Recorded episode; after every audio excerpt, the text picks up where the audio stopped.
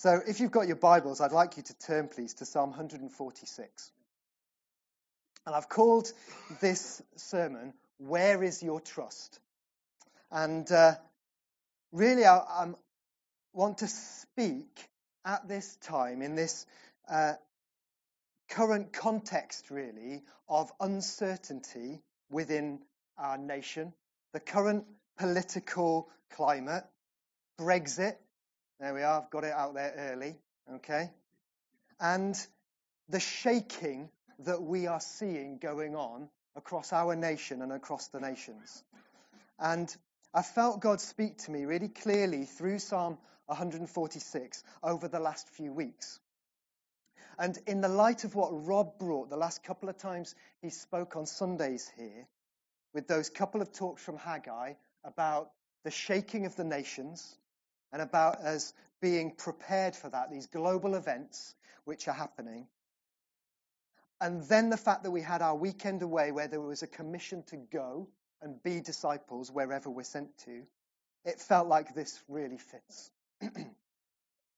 and so I feel this morning that what God's given me is two things for us as a people.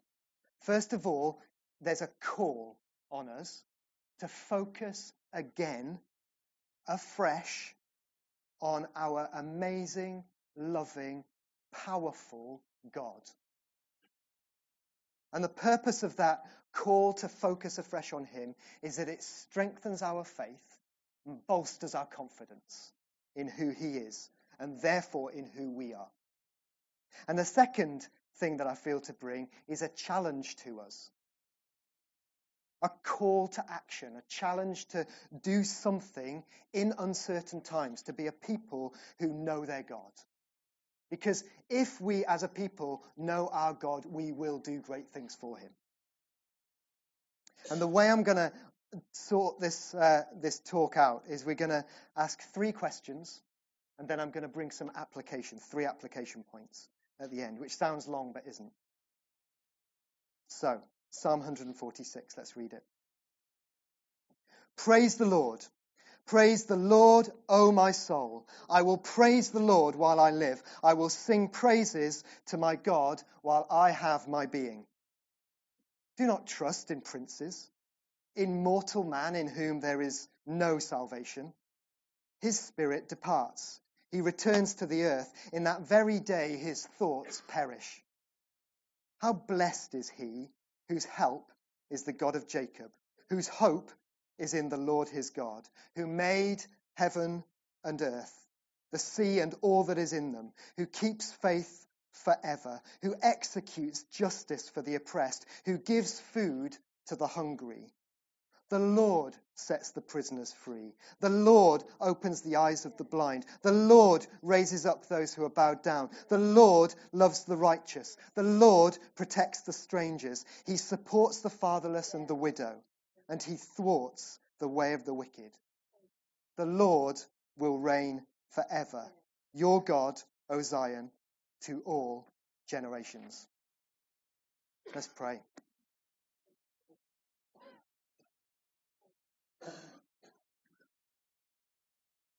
Our Father, we open your word and the riches just pour off the page at us.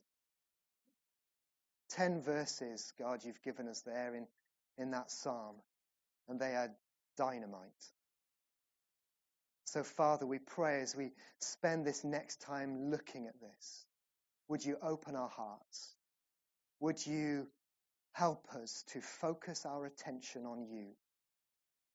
And that when we've gazed on our magnificent Heavenly Father, we would go from here transformed and ready to represent you wherever we go.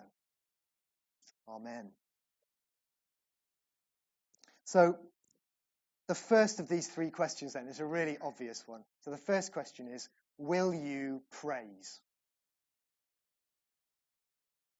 The last five Psalms of this amazing collection of Psalms that we call Psalms, um, 146 through to 150, all start and end with Praise the Lord.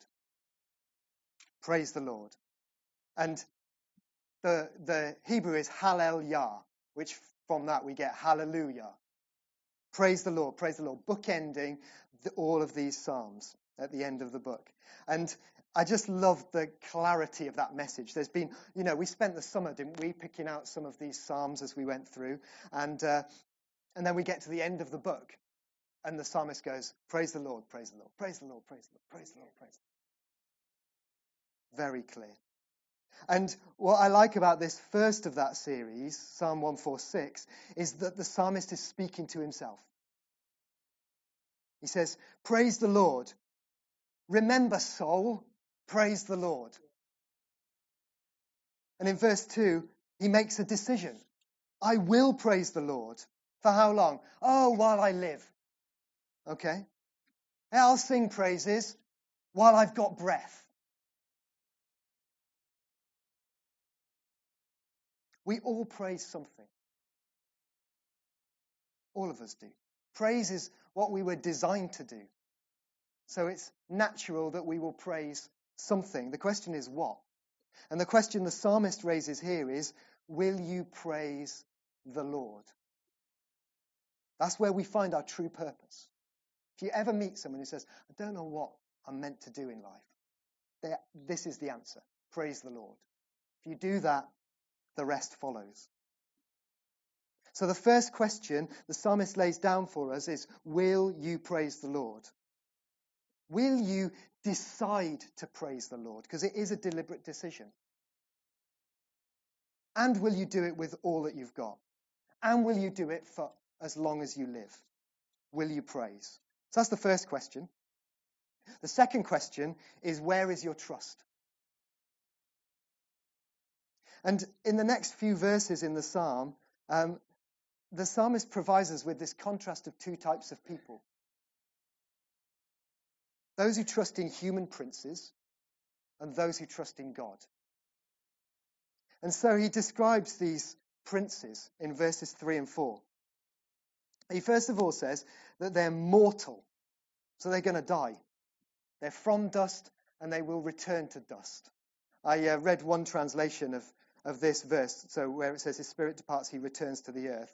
And uh, the, the, commentator said uh, it could be described that these princes are earthlings and they will return to earth, which sounded a bit kind of Martian. but um, anyway, yeah, they're dust and they will return to dust. That's where every human ends up. Man is mortal. Not only that, is there's no salvation in man, verse 3. Don't trust in princes, in mortal man in whom there is no salvation. It may seem like these princes have power. It may seem like they have the answers. But actually, in the face of the big issues of life, they have nothing to offer. In the face of sin, in the face of death, they have nothing to offer. They're powerless. And not only that, their schemes will come to nothing. So, verse 4 in that very day, his thoughts perish. As soon as the prince dies and passes on, schemes come to an end. Now, I'm not sure if in 21st century Britain we particularly struggle with the idea of putting our trust in princes or rulers per se. But I do wonder if we put our trust in our democratic systems. So we may say, well, the people who are, you know, there at the moment, do they really know what they're Brexiting about? And so on. Mm-hmm. But actually, underlying it all, it will be okay. Why? Because we live in a democratic society. After all, we invented democracy, didn't we? The mother of parliaments. We know what we're doing. And ultimately, it will all be okay in the end because of democracy. Well, I'm afraid that if you believe that, you're in for some disappointment if you're not already disappointed. Just in the last few weeks, we've had a prime minister who's been found guilty of acting unlawfully by the Supreme Court. We've got an issue with implementing the results of a referendum we look across the Atlantic and we've got the president of the USA who's facing impeachment charges. We've had weeks after weeks of protest in Hong Kong about democracy.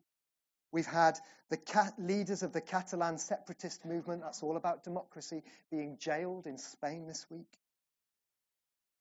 These are not good times for those who put their trust in democracy. I'm not saying democracy isn't a good thing. Don't go away with that from that is not in Psalm 146. But it's about where your trust is. And what the psalmist seems to suggest is, and remember that he's living in a society where the leader is appointed by God. This is, this is God's earthly ruler, an eternal dynasty. You'd think that things would be okay. But he says trusting in princes is not sensible. It's not sensible to place your trust there. And he gives us a second option. And the second option is that we could trust in God. And so, how does this God stack up to this prince?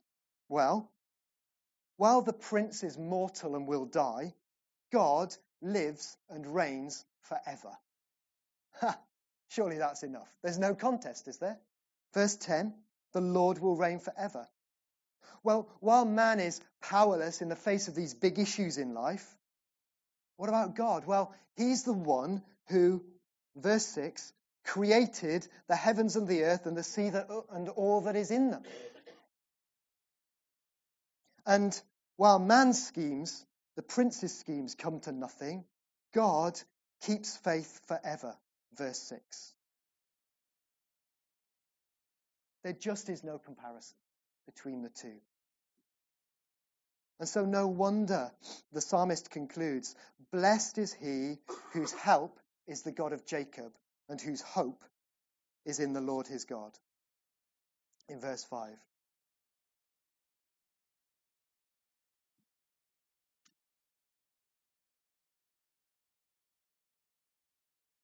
So the first question, will you praise? The second question, where is your trust? But if we're going to trust God rather than man, it begs the third question, what is this God like? we're going to spend a bit longer on this one. You see, we've seen that he's the creator in verse 6, but it's not that he kind of created it all and then he wound it up and then let it go. Stepped back, put his feet up, had a celestial cup of coffee, and just watched the clock run out. It's not like that. He is active. He acts within this creation that he has made. And he acts for those who need him most. And there are nine different groups that this psalmist identifies. They're just coming up on the screen now. I'm going to read these verses, verses 7 through 9. He executes judgment for the oppressed. He gives food to the hungry. He sets the prisoners free. He opens the eyes of the blind. He raises up those who are bowed down. He loves the righteous. He protects the strangers. He supports the fatherless and the widows. And he thwarts the way of the wicked.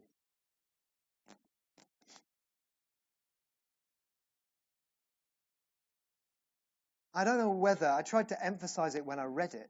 I don't know whether you noticed the repetition of the Lord does this. In verses 7 to 8, the Lord sets the prisoners free. The Lord opens the eyes of the blind. Five times. The Lord, the Lord, the Lord. He is the hero. Yeah. He does this. Yeah. He acts like this. We could do a, Uh, some of you might need some waking up. Should we do some waking up? I'll ask you a question, you reply.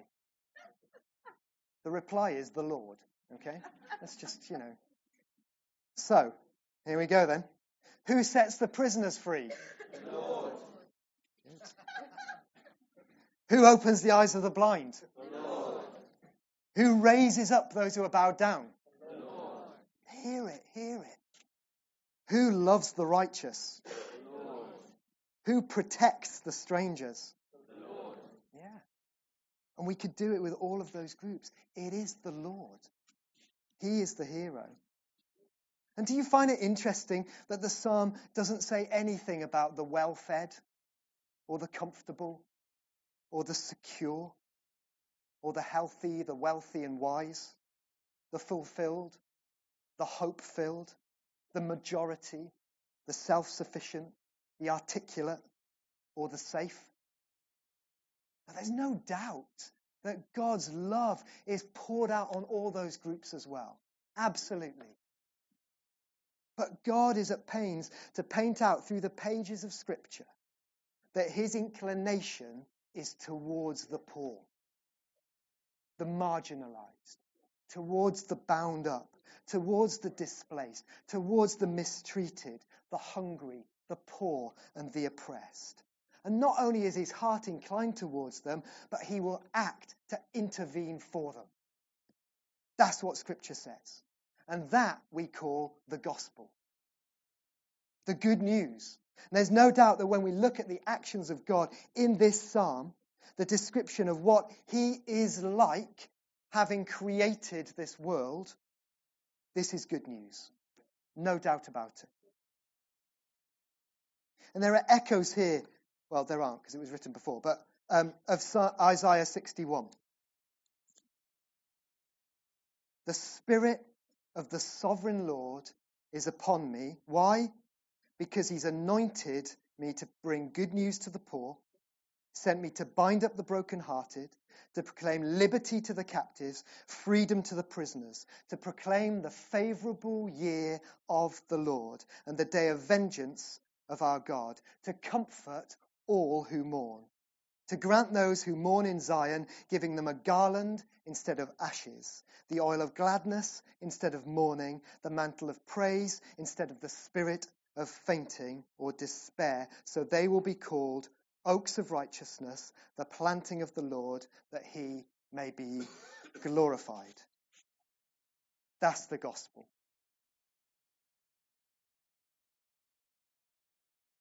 Now, who said that those verses applied to him.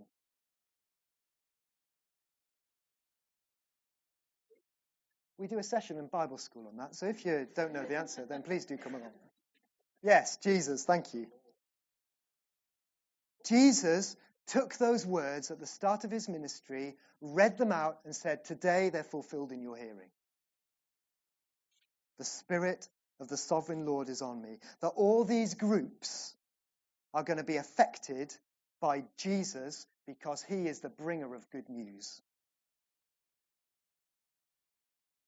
You see, the oppressed, well, Jesus is the one who comes and frees people who are oppressed by sin.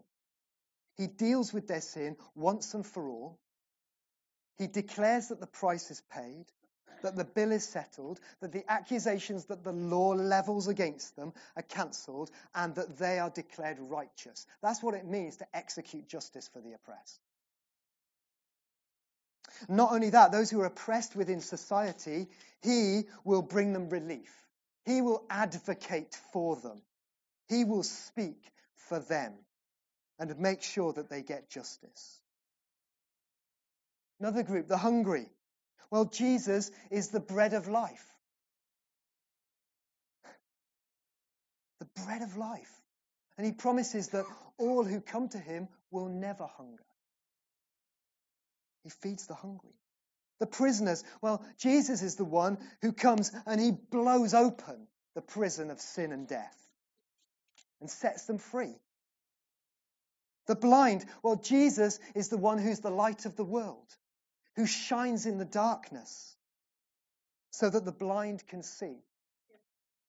And I take being blind to be broader than that as well. Just anyone who needs healing, anyone who's got an issue with their body.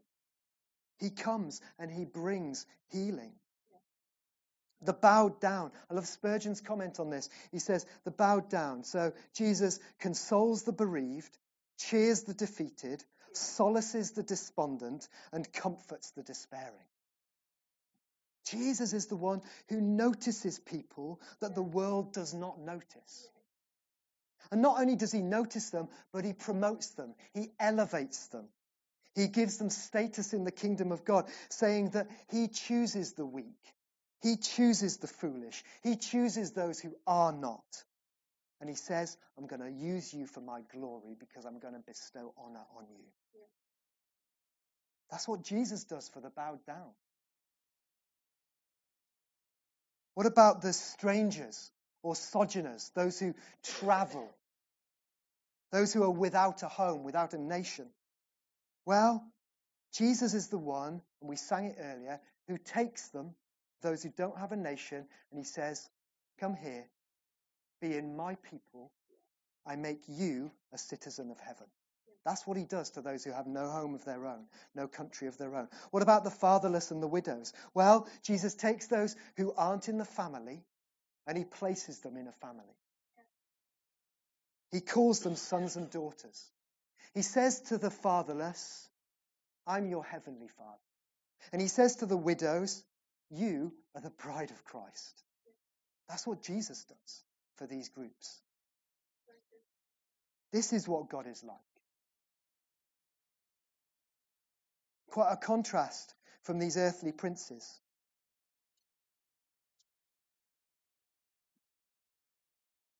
And I want us, as we look at this psalm, to hear that heartbeat again. Because it is so familiar through Scripture, I wonder whether it be, can become over familiar to us. When we're comfortable, many are not comfortable. So they're the three questions. So I'm going to ask a fourth and then give some points of application. The fourth is what will we do about it? Because it's all very well having a nice psalm. But if it doesn't change us, then we may as well have read a Mr. Man book. Yeah, very good. Yeah. This psalm has implications for us, big implications for us. I'm going to suggest three things. They all begin with P so we can remember them. Or at least I can remember them when I'm talking to you. The first is praise. Kind of obvious, given where the psalm starts and finishes. But you see, praise is really about placing our trust in God. And it's an active thing. And so I just really feel like the Holy Spirit just wants to prod this morning. Come on. Are you going to praise me? Are we really trusting Him? Prod, prod. Because if you are, then you'll praise. Prod, prod. There's going to be a lot of talk over the next few weeks about the possible effects of Brexit. And much of what will be reported will be rumour, counter rumour, hypothesizing, speculation. And it will be very easy to get worn down by that. To maybe want to escape to church on a Sunday morning to hear a sermon that doesn't talk about it.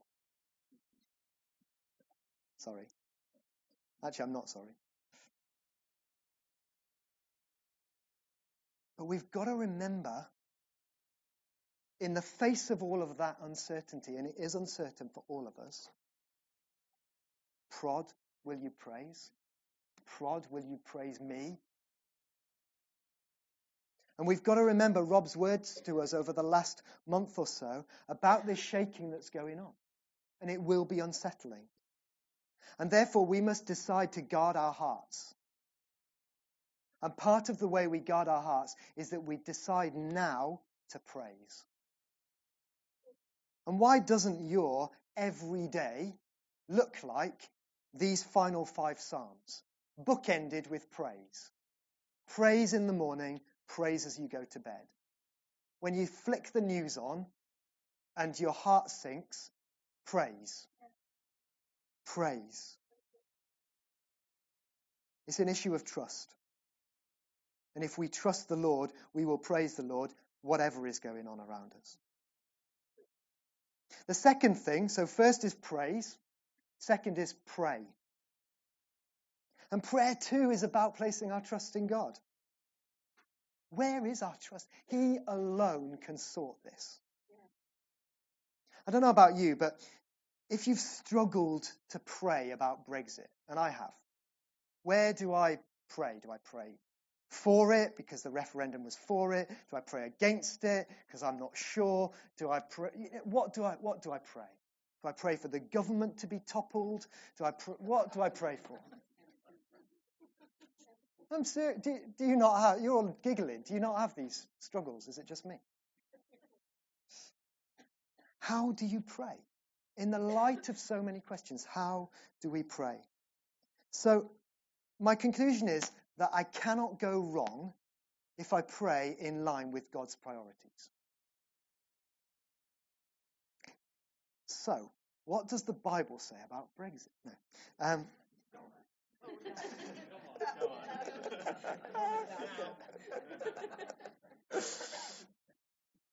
you can't go wrong if you pray in line with his priorities. And so a few weeks ago, I decided to get hold of the Operation Yellowhammer report. Can I just have a show of hands? Who's read Operation Yellowhammer? I don't mean like the news snippets of it, but actually got the document and read it. Excellent. If you haven't, do it. Okay? It is utterly eye opening. So, Operation Yellowhammer was the government's reasonable worst case planning assumptions for exiting the EU without a deal. I thought this part of my sermon might become irrelevant when I heard that they were going to be voting yesterday on, and then, of course, not. No, so it's still a possibility. So, um, but this is the one that there was controversy over it being published. But it was published. And it's well worth a read. It's about six pages long. And what struck me as I read it, and it's driven me to pray in what I think is the most helpful way I've been able to pray about this situation. But what makes this report makes very clear is that the impact of no deal and of Brexit as a whole, but in particular no deal, will be most keenly felt by those groups for whom God acts in that psalm that we've just read. And it's interesting that our government have been explicit about the risks to those groups. So let me give you an example. The hungry. This is a quote from the report. Certain types of fresh food supply will decrease. Critical dependencies for the food supply chain, such as key input ingredients, chemicals, and packaging, may be in shorter supply. In combination, these two factors will not cause an overall shortage of food in the UK, which is what we were told, but will reduce availability and choice of products and will increase price. Comma, which could impact vulnerable groups. What's God's priority? God's priority is He gives food to the hungry. So, how do I pray? I pray that the hungry will have food and that the decisions that are made do not increase the hungry in our society. Either those who are already hungry or those who are just about not hungry and could be made hungry by price rises. I find that a helpful thing to pray. Or the sick. There are concerns over the supply chains for medicines and medical supplies. The issues that border delays means that things can't be stockpiled because of their short shelf life. And the anxiety and concern that therefore must be felt by people who are reliant on those sorts of medicines. Well, what's God's priority for the sick? He gives sight to the blind. So I pray for healing. And I pray that the healing materials that we use every day in this nation will not be in short supply, that there won't be border delays, that there will be things put in place which mean these things can happen for people. Oh, and there are group after group. So foreigners, those sojourners, those strangers who are not in their own country, both EU citizens in the UK, UK citizens in the EU. Who knows what's going to happen to their rights? We've got to pray for those people. God made provision in His law. Just read Numbers, Leviticus. Read what it says about the provision for those who are living in countries not their own. That should be our heart too. What about the elderly? The fatherless and the widow, they're going to be a large proportion of that group of elderly. God's heart is for them. This report outlines that there are going to be issues in that sector because it's fragile. That's the word they use. So we've got to pray for God's priorities there. And then this is a quote as well from the report. Low income groups will be disproportionately affected by any price rises in food or fuel. That should drive us to our knees about this situation. This isn't about whether I can go on holiday to Ibiza without getting a visa. This is whether people's lives are going to be affected detrimentally by decisions that are made. The psalm has already contrasted the wisdom of earthly princes with the wisdom of God. So, whose side are we going to fall on? Who are we going to plead with to intervene? God's priority remember the poor.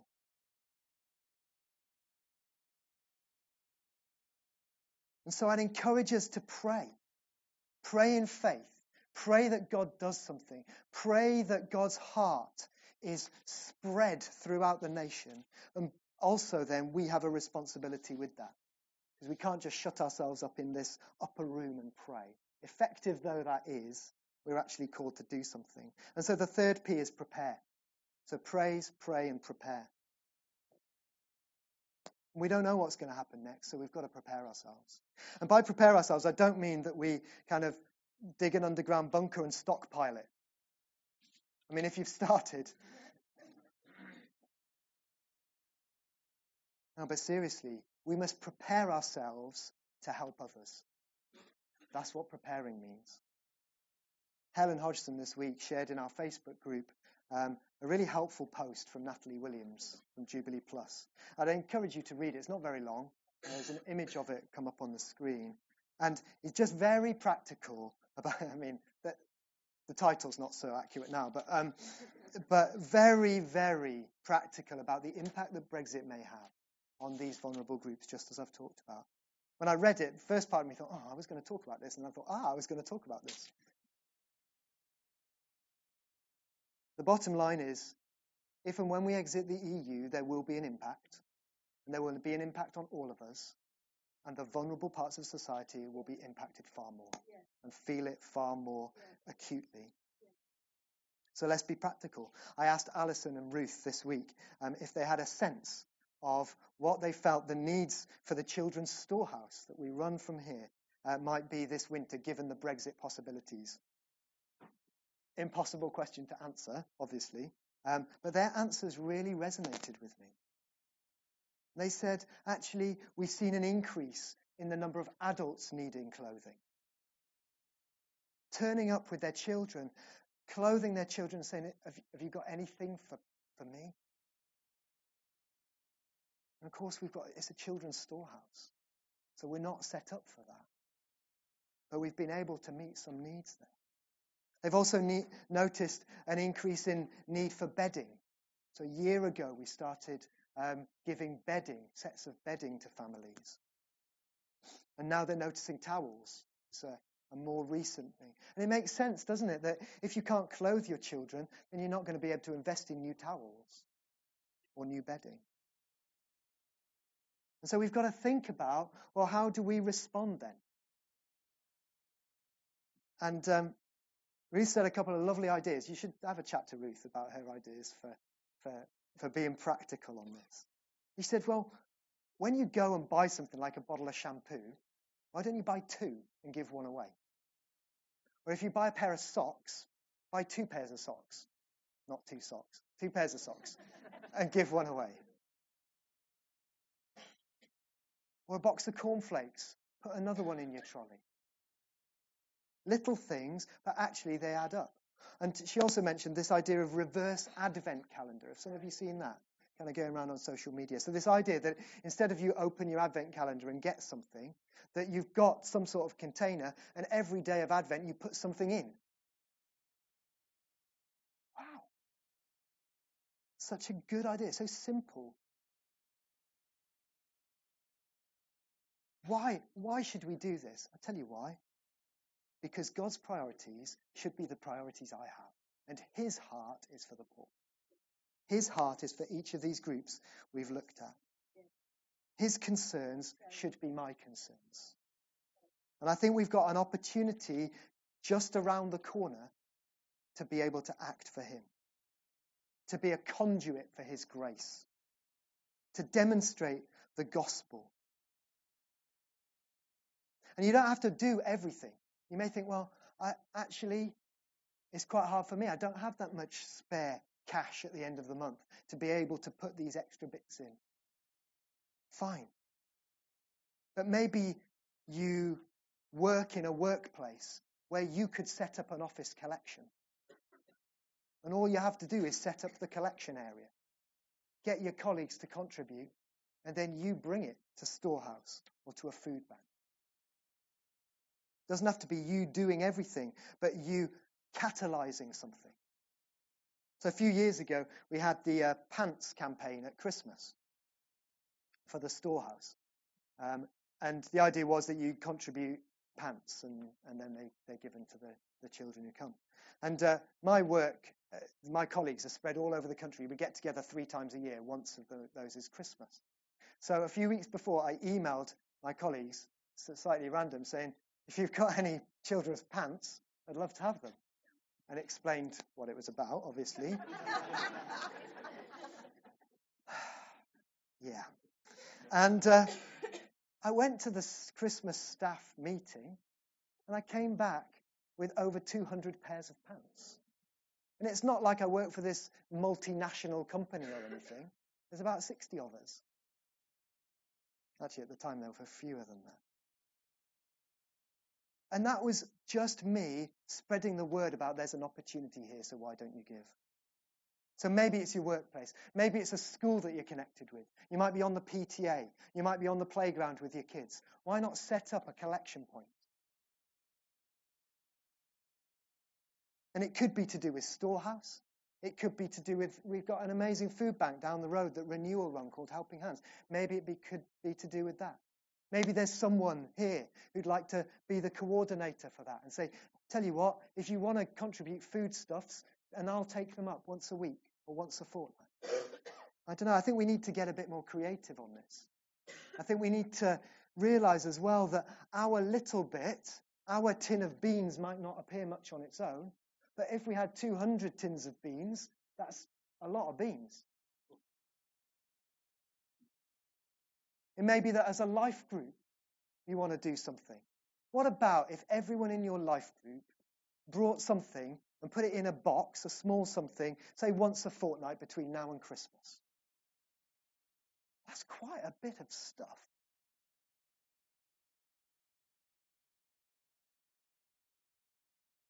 But, church, I feel that maybe when the appeal comes and the need to act comes, we'll need to do it quite quickly. So we need to be ready. We need to be alert. We need to listen to the likes of Alison and Ruth as they're telling the stories and Ange and the others who are involved in that team. We need to hear, you know, we need to contact renewal, say, what are the, the needs food wise? What is it that you could most do with? And then we need to respond, be ready to respond. So praise, pray, and prepare.